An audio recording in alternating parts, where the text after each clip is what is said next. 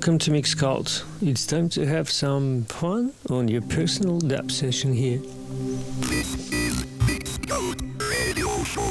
Yes, it's Mixcult Records with Mr. Robert and his assistant. My name is Kirill Matveev. As always, we are broadcasting from St. Petersburg, Russia, presenting new mixes from Mixcult Records, DJs, and producers. Ibiza Global Radio.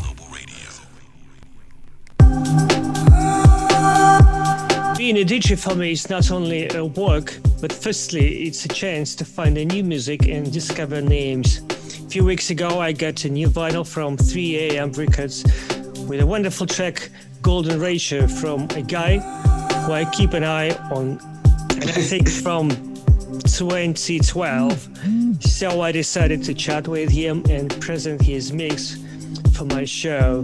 This is Al Bradley here with us. Hey Al. Hey, Kirill. It's good to meet you. Good to meet you at last. Yeah, How are you keeping? Uh, well, I'm originally I'm from Manchester, so that Manchester. is yeah. So that's how I got into the scene, really, um, because I was uh, I was 18 when the Hacienda was happening, and Happy Mondays and the Stone Roses and all this uh, the rave, the early rave scene in Manchester. Um, so the Hacienda was the big the big nightclub at the time. So I spent a long time in the Hacienda.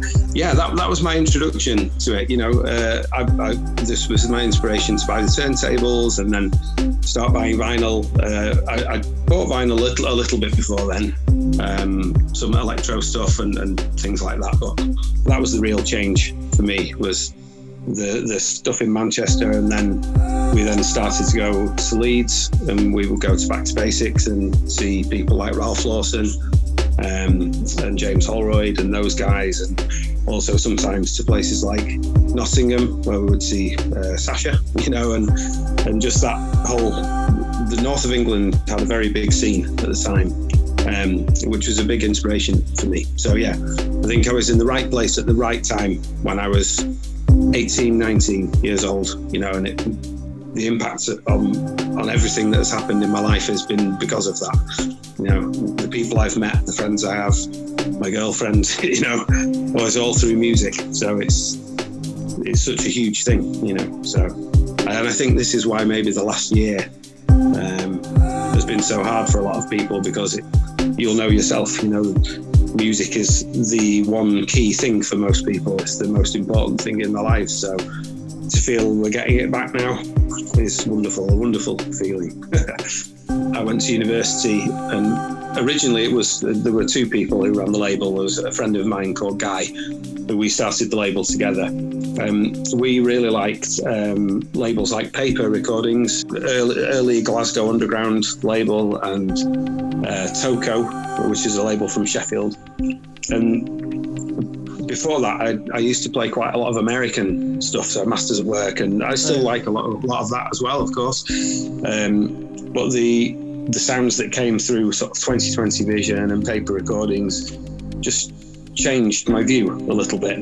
And I thought, this is the thing I can really get into, you know, really get involved with. Um, and both myself and Guy liked that that sound. Um, and we just decided we wanted to try something. So we, we launched it in 2003. Um, spent way too much money, uh, lost a lot of money, and Guy decided he wouldn't didn't want to be part of that anymore. So it was left to me, um, and then I ran it digitally for a little while uh, because we'd lost we lost a lot of money on the early vinyl. Um, but I never, although I did do digital for a number of years, um, towards the around 2014, 13, 14, I think for me, and I don't know whether you feel the same with this. I know digital is a great thing. I'm not, you know, I play still play digital as well, and release digital, but I found that there were so many releases coming out, it became incredibly difficult to have your release have any kind of um, impact at all, really. Um, this even was with with having I'd sometimes spend quite a, quite a nice amount of money on a remix artist, you know, which I thought would help, but you would find sometimes it made no difference at all, and your release would just disappear in amongst however many thousand of releases were coming out the same week, you know.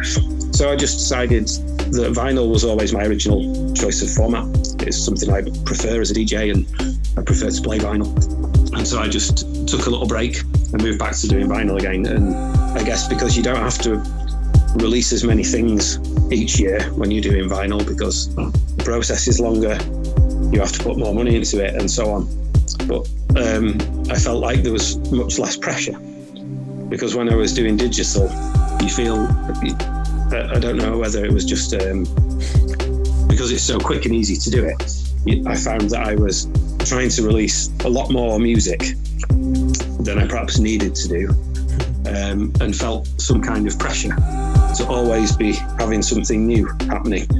And with vinyl, I don't feel that. You know, I maybe do one release or two releases a year, and that's kind of okay. And you can concentrate on promoting those releases properly rather than always being on to the next thing, which I found was happening with the digital, you know. So finally, which is turning us to this chart, you know. Yeah.